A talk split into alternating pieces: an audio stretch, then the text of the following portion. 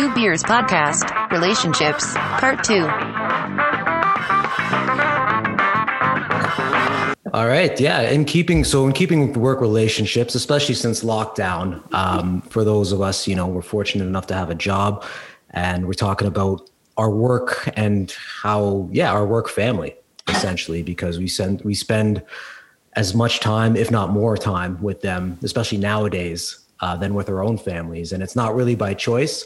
I've always thought it's kind of a strange experiment to take a bunch of random adults and stick them in an office together for 40 hours a week or force them to interact, whether it's through emails or Zoom calls, and uh, have to come together to complete a task. So, um, definitely some good things about it. But given the fact that it is, uh, this is two beers, what do we enjoy about, or what qualities do we look for in uh, grabbing a beer with our work colleagues? I look for, okay, I appreciate it because people tend to let their guards down who you meet in those four walls of your office isn't necessarily the person you'd meet if you weren't in a work setting. It's not exactly who that person is as a friend or someone you just meet on the street. So I like the fact that people can kind of just be exactly who they are. Yeah, it's funny seeing the straight laced people uh, let loose a little, let their inhibitions down or let their guard down and, uh, you know, have fewer inhibitions and then uh, it's also funny when you kind of get to stir up the pot a little bit. You start like, you know, talking a little trash after a few beers about other colleagues or clients or whatever the case may be. And then, uh, you know, that that guy did in the lunchroom today. Yeah, exactly. And then you kind of have a few laughs about that. Then you have some inside jokes. That's kind of how, you know, good relationships are built with some of your work colleagues. Although yeah. it can, it can get a little bit out of hand, the, the work beers, as, a, as I think we've all mentioned before this one time uh, I, I used to have odd, the odd beer with this guy and uh, his nickname was the hawk.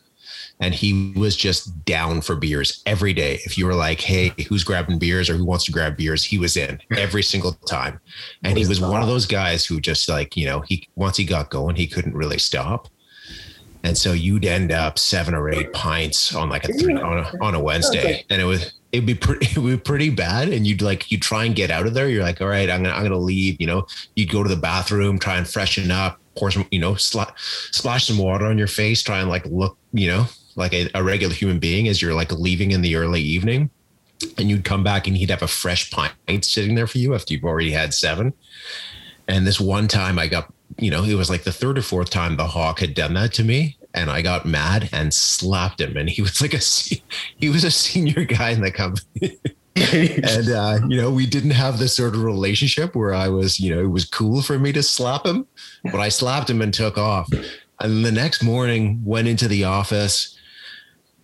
You know, I was like, "Oh man, this is." You must have been sweating he was he wasn't my boss, but he was like more senior in the company. Me and I was like, "Hey, man, you get home okay last night?" He was like, "Yeah, you." And I was like, "Yeah." And we didn't mention it. The slab wasn't brought up, and it wasn't brought up until the next time we went out for beers. And he was like, "Yeah, so you slapped me last time." you had it coming. And he was like, "Yeah, fair enough, but let's not have that happen again." I like, right. Well, you took it well. Try not to. I find it pretty interesting that you made friends with a guy named the Hawk, which is a bird. Just point that out. This is true. This is true. Hey, hey, we can make friends with them. We just don't lose fights to them. Ah. O'Doherty's never lose a fight to a bird. You know that, right? I forgot. I'm sorry. Yeah, I'd have to say, uh, in Hawk's defense, I uh, I've definitely done a little sneaky round order when a when a coworker's gone. It's like, ah, it's still early. You can get a sneaky sneaky another round in. We're good for another one. Um, so yeah, I've definitely played played that card, but uh, no one's ever slapped me for it. So I figure it was all in the uh, all in accordance. Um, yeah, I'm all in. I uh, we um, yeah, you know, sometimes you got to get out, blow off some steam. It's a long day, and uh, especially working in an office, there's just like just kind of oddities of the job. So it's nice to let loose a little bit. And uh, yeah, we've actually put in some shifts, um, you know, at the bar after work. So we um, there's a pub right across the street from where we used to work. Put in a, a fair bit amount of time there, almost a second shift in some cases, but uh, it was a lot of fun. And uh, yeah, ended up making some good friends out of it from work colleagues, and uh, ended up doing stuff uh, beyond that. So it worked out pretty well. So uh, yeah, I'm all in. I would say, aside from the holiday party or even the fiscal year end party, look at me, I'm all grown up now. Uh, that grabbing beers with work col- colleagues is the worst, like the worst. Like maybe it's just who I've worked with, and I think that probably plays into it for sure. Name names. But you, like, I, I don't know. Like, I uh, let's just say my last gig. I'm bringing it up again. Uh, I go out for beers, and it's just like I'm the party guy trying to break the ice for everybody else, and I realize that I am not out with the right crowd at all. And I'm just talking to someone who lives with three cats, single, 50, you know, basically Ronan. And uh, no, I'm just kidding. I'm just kidding. But uh, they just got nothing. They got no substance. They got, they're just, uh, you know, their night is made of Michelinas and smokes. And Where were you working?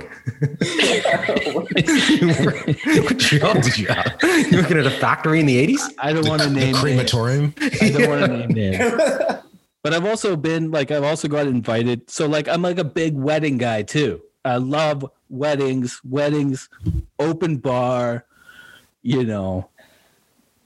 yeah. And uh, Other, other things too. And weddings are weddings are great, but then you get to the you get there and it's like cash bar and uh and then, you know, you're leaving halfway through the wedding, you don't really like it. You know, you, you show up at work on Monday, you're like, oh, I wish I never went to that wedding, and you wish I never hung out with these people. So, you know, for that reason, I'm out. I like that, you know, if you go out with your workers, coworkers, you know, you can drink, you can talk about things, but I also like the fact that it always leads to like a second or third stop where you might end up at like a, you know, some random club or a really, you know, nice restaurant that you've never heard of or never, you've never been to. Um, yeah, I've, I've discovered a couple restaurants through going out with work, work people because you always end up eating something after you go for people. Those are cool. Those Yeah, are, this this city's good for that, right? If you live in Toronto or Hamilton or someplace where there's a, a bunch of different options, Yeah. and you end up doing a bit of hopping, that's always Yeah. quite fun. Yeah, I like that. yeah, definitely. Definitely. And uh, yeah, so I guess we kind of touched on it that, but through the beers, were there, uh, through getting the beers, were there any notable relationships that were formed for better or worse? Anything that Oh yeah, kind of went past the couple beers? good Uh-huh. good friends that I consider to be friends and not just work colleagues have have come about from going for those beers after work and finding myself at the Horseshoe Tavern riding a bull at 1 a.m. on a Wednesday night. Those are those are the real friends. Those ones who show up there. Uh, that's how you know they're not just work colleagues anymore. And outside outside of the the beers and whatnot, let's talk about some of the strange people we've worked with. I know Ryan kind of uh, talked about the Michelinas and Smokes lady, or man, I'm not sure who that was, but uh, I've got a couple. Man, some of the strangest people I've met have been people I've been, you know, forced not forced to, but have ended up working side by side with. Um, as you guys know, uh, while I was in school, I was working as a furniture mover. And after one particularly grueling weekend out with you fellas, actually, we're we're up north and we're drinking far too much. And so on Monday, I was feeling quite fragile, and ended up uh, having to move some furniture with uh, this new guy who I hadn't moved with before. And when I when I used to move with people, you want to move with people you know and you trust, so you know nothing's going to get broken, and you know, you know, you're doing this physical labor with this guy. It's not going to be a total weirdo. Anyway, this guy who I met an hour into meeting him, he confessed that uh, he had uh, just spent uh, five years in jail. And the reason he'd spent uh, time in jail was he dedicated his life to the demon Azazel. So he ended up being a pimp and a, and a I think it was a crack dealer for, for a few years. and so this was before we even got to the job. This guy had told me about all this like demon worshiping he'd done. He said he'd let him into his life and it was just super weird from then on in. Another strange one that I used to work with was this guy. I won't say his full name, but his name was Barry, and uh, he was an older fella who had made a lot of money in the '80s in the Toronto stock market on the one of the Bay Street boys. And he'd led a good life, but he'd kind of let things get a little bit out of control, and then kind of things fell to pieces. Anyway, by the time I'd met him, he was probably in his 60s, looked like he was in his 80s and uh, he used to bring a giant bag of pretzels, and I mean giant, you know, like the size of the yeah, That's- you know, a, a three foot tall bag of pretzels. And he used to take them out one by one and dip them into a large tub of margarine, and then just eat pretzels and margarine at his desk all day. It was unbelievable. Speaking of uh, ex cons, I did have I worked with an ex con, and that wasn't like I wasn't weirded out by that or anything. I'm all about second chances, Sure. and so I worked in uh, landscape construction as well, and so we're up early hours. You know, Summer heading- Wang Unlimited. Summer Wang. Yep. Hashtag. Um, we're heading to the job site probably around 6 7 o'clock in the morning. Uh, and we took turns driving. So whoever got to drive the truck in the morning got to choose the music because usually the passenger is just asleep, getting that extra 15 minutes in until we hit the job site. Uh, and then there's like the noobs in the back. And so one of the the ex-con was sitting in the back. And so I put on, I think it was like 102.1 The Edge at the time, Dean Blundell. That was like my jam at the time. And this rock song comes on, and I think they mentioned something to do with the devil or like Satan. It might have been like Metallica or something like that. Not not one word of a lie. This guy leans in through the middle of the truck, like next to my head, and he reaches over to the radio and he starts changing. He's like, I can't listen to this. I go, whoa, whoa, whoa. I'm driving. I'm the supervisor. You're not touching the music. Get back there. And, he, and he's like, I can't listen to this music. I go, why? He goes, if I listen to anything to do with the devil, I do bad stuff. I was like, huh? He's like, if I listen to this music, I will do something bad to someone good. And I, I've never been more shook in my life at like 7 a.m. I was like, is this guy gonna like knife me in the jugular while I'm driving? Like, what's going on here? And so from then on, we like we actually had to listen to pop music for like I think we listened to 99.9 like uh Ryan Seacrest in the morning, like for the rest of the week, because we were just like on eggshells with this guy because he's just ready to pop off. It was Got to play it safe in that instance. Yeah. oh man. Yeah. Got to enjoy the pop. There's a lot of devil worshipping coworkers these days. Eh? Seems that way, yeah. Wow. I too have worked with an ex-con, but they're not worshiping uh, Beelzebub or anything like that. It was, uh, I think Tim Hortons at the time to bring it up for a, a second time. They had like a hiring program where they would hire you out of prison in case you needed to like find a job. That's good. And Yeah, it was great. And I worked with a lady who had a really interesting story about smuggling uh, cocaine out of Jamaica. Nice. That would be interesting. He was also Nice. the same person. I was like 14. I was unloading the dishwasher, and she like pushed me aside and was like, "I'll do it. I've only got one speed, fast." And then she just started unloading the dishwasher. yeah, interesting lady. When you're a smuggler, yeah, you got you got to you got to keep Yeah. it moving. Yeah. Yeah. Yeah, I had a I had a coworker. He was uh, not an ex-con, from what I know, um, but just completely out of his element. And so he got hired as a financial advisor. He was in his mid 40s, and uh, he came out. And uh, I asked him what he did before, to, prior to being a financial advisor. And he looked at me with a straight face and he said, uh, "Well, you know, I was in a band. I was in a band."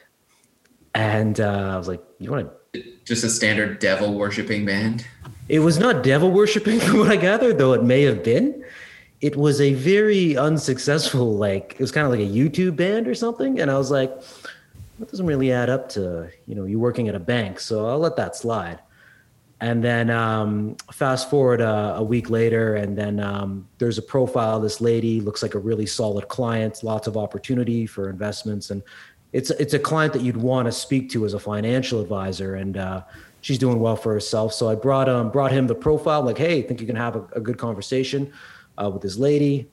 And uh, he looks at her profile, sees that she's doing well, and goes, huh, well, looks like she's doing pretty well. Clearly doesn't need my advice. and just, okay. That was it. And uh, so v- just a very oddball character. The uh, the manager was looking for him one time, and she's like, "Where is he?" And uh, I'm like, "He's in his office." She's like, "But the lights are out and it's dark." I'm like, "Yep." And she walks over to look in his office and peers into the dark. And she goes, Oh, look at that. He's sitting in the dark. Come on out, Arch. Come on out. And has to call him as he's sitting in his office in the dark in the middle of the day. Jeez. He was just a, a peculiar individual. And uh, it was just comical to, to see. And uh, yeah, he would also fist bump everybody, actually. He would go in for a lot of unnecessary fist bumps to the point where I had to tell him in a manager's meeting that not to fist bump me unless he did something that warranted a fist bump. And uh, he kind of came along. Actually, he'd always seek my approval for a fist bump. So talk about some fictional uh, or or non-fictional work duos, or some of the some of the great work duos um, that uh, that come to mind. Uh, Tim, who do you, who do you think of when you think of a, a great work duo? Uh, what's iconic for me is uh, Jules and Vincent from Pulp Fiction. Classic, um, great juxtaposition between the two characters, between, um, you know, um, morality versus logic. Swain's got the nice dance up there, looking good, party bear. And uh, yeah, like just the um, the soliloquies uh, as Hitman and just the whole dynamic. Um, rewatched it again recently and realized that uh, something bad happens every time uh, Vincent goes to the bathroom. Actually, in that movie, every time he's in the bathroom, something bad happens. Uh, ultimately, to his end. But in terms Same. of like a badass duo, that uh, that has to be my top one. Very cool. Nice, Big Rye. Uh, well, this is recency bias because I watched the movie last night, but I'm gonna say Django Freeman and Dr. King Schultz from Django Unchained worked as bounty hunters. King Schultz frees Django earlier in the movie and doesn't believe in slavery, but needs Django's help to track down some brothers that are wanted, and uh, doesn't see why not. Why can't they just make some money uh, over the wintertime? And then they can find uh, Django's wife in the summer or in the springtime. So, you know, I think that duo really worked well together. Obviously, King Schultz, uh, spoiler alert, didn't survive. Uh, but uh, I thought that was a great duo that uh, took down Mr. Candie from Candyland. Nice. Big Ryan naming names and dropping spoilers. Yep. Sorry, guys. Even though the movie came out like five years ago, Yeah, I think with Tarantino movies, like if you haven't seen it in a year, then yeah, you deserve the spoiler. Uh, you deserve to get the movie spoiled. Fair enough. I'm gonna go nonfiction then. I'm gonna say Fred Armisen and uh, Carrie Brownstein of Portlandia, two great sketch comedy uh, titans uh, with a very offbeat sense of humor. I, I like how they found each other. Yeah, they're both uh, musicians too, right? Like Carrie's a pretty famous punk rock uh, singer or something like that. Really? Fred's a Fred, yeah, and Fred's yeah, Fred's a drummer. Like I think he started off being drummer in punk rock bands as well. I really like the dynamic between um, uh, Matthew McConaughey's character and Woody Harrelson's. Yes. Yes. Phenomenal show, of course. It's like uh, one of those uh, memorable. It's very different buddy cop buddy sort of uh, dynamic. So, yeah, that that one really. Yeah, with a super dark twist. Nice. Yeah, Uh, that's a good one. yeah, McConaughey likes to party. It's good. and and they're actually friends in real life, so it kind of translates on screen. Yeah, they've uh, they've had a couple or, or two. All right. Don't All think, right. Ro? Uh, this was somebody else's recommendation, but I'm gonna I'm gonna jump on it because I really love it. Uh, I'm gonna go uh, Hansel, just because he's so hot right now, and uh, Zoolander started off as uh, you know competitors, but then we were really able to team up and uh, make some things happen when they when they got together. Handsome guys, can't go wrong there. Stylish, can't go wrong there, and uh, you know have a couple laughs while they're at it you know, really like that Hansel kind of uh, played a you know bit of a wingman role in getting uh, uh, Zoolander to link up with that journalist. Was it a journalist who you know ends up link, linking up with? Yeah, that's his wife in real life. Kristen Yeah, his Stewart. wife in real life. Yeah, you just uh, throw a couple llamas in there and uh, some minutes and good to go. Little orgy going. Yeah, that's all it takes. Is that the Yeah. proper, is that the proper term? Uh, sorry. Little people. Pardon me. Wow. My Politically correct rye. Wow. Yeah, Who'd, no, uh, it's good call. Good call, Rye. who would've thought we got to keep Yeah. straight. You're going to have to edit that out. It's the 21st century. Yeah, please, please do. Keep it out. We're leaving it in. Let's uh, move on to family then. So we've covered off uh, work relationships. Family, you also don't kind of get to choose. You're just kind of born into it. Got to deal with it regardless. Um, if you could be part of any family on TV or history, which uh, which would you would you which would you go with? I'm gonna go. Uh, yeah, I'm gonna go nonfiction, historical. I'm gonna go the Genghis Khan clan, and uh, just you know completely Wow. um, take over. You know, basically a lot of Eurasia, biggest empire in the history of the world. I think it's uh, at one point. If I'm not That's a rough life, Tim. A lot Yeah. of infighting between those Khans. A lot of infighting, yeah, but the, uh, the rewards. I mean, the Silk Road. For me, I think I got to go House of Medici. Go back to Renaissance Italy. Big Ryan. Oh, uh, this was you were going to pick this one, but I think I, I took it away from you. I you. don't even know who this is. Yeah, Yeah, they were a big banking family in the uh, who came up in the the 16th century, or I think it was early mid mid 15th century, maybe ruled Florence. Um, four of the Medici's ended up being popes when it was uh, you know still pretty cool to be a pope at the time. A lot of power as the pope during uh, tho- those eras. Um, really powerful during the Renaissance, which was a you know such a huge time in history for for human beings. Um, you know, there were some plagues going around then in Europe, a lot of plagues, but you know, I think I'm getting used to the plague over here. And I think as a member of the House of Medici back then, I would have been, uh, you know, well placed to avoid the plague as, as much as possible. And you got it. You can't beat those big Italian palatial estates, which I think would have been real nice back then. So I think, yeah, I would have gone with uh, one of them. Are you a Kyle? religious man? Is it ever cool to be a pope though? I think back then it was was pretty cool. Yeah, Back Yeah, you then, could get away with a lot more as being a pope back then. Get get away with what? Well, you could you could have a family and whatnot back then as Pope. No, but no, get away with what? Oh, murder, murder. I think. Oh, Uh, I'm going to choose the Corleone family. I'm going uh, Godfather. I'm going to the class. You gonna be At first, I was thinking, sign me up for The Sopranos. Give me some gabagool. But then I was like, you know what? I don't want Jersey. I want to be OG. I want to be uh, Michael. I want to have, uh, to to Brian's point, maybe a little bit of a chip on my shoulder, but not so much as the Stark family. You're all going to die anyway. But Corleones. dead. True. now, if you were going to be Michael, I would have pictured you more as a Michael Bluth than a Michael Corleone. to be honest with you, definitely. Head of Fair. Blue, more Bluth family. To Okay. be fair, family. Well, you do know I'm never nude, so uh, I've got that going for me. That is Yeah. the guy that gets shot on the boat. That guy. Uh, that was it. Right? Michael Shot on the who? boat. Arrested Development. Oh, You know. Oh, Are you talking about Fredo? You're talking about Fredo, Fredo in The Godfather. No, no, no, no. If anything, I'm going to be a Sonny or a Michael. Not a Fredo. There's a chance. Don't tilt that head, Tim. I'm sure if we did a cast vote, it would be outcome. would be uh, what are you thinking there, Rye? What time is it? Tool time. You know, I'm picking the Taylor family from Home Improvement. I think That it'd is be apt. it'd be uh, an in, like a pretty easy transition. You know, a family of three boys. The middle child's really the gem of the bunch, JTT.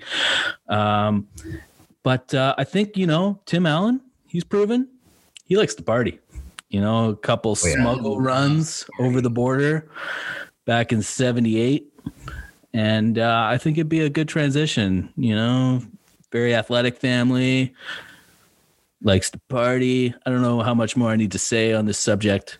Who could forget that he was the Santa Claus? So you got that going for you too. yeah, that was filmed two blocks away from my house. Thanks for listening to Two Beers Podcast. We'll be back with Two Beers Space Edition.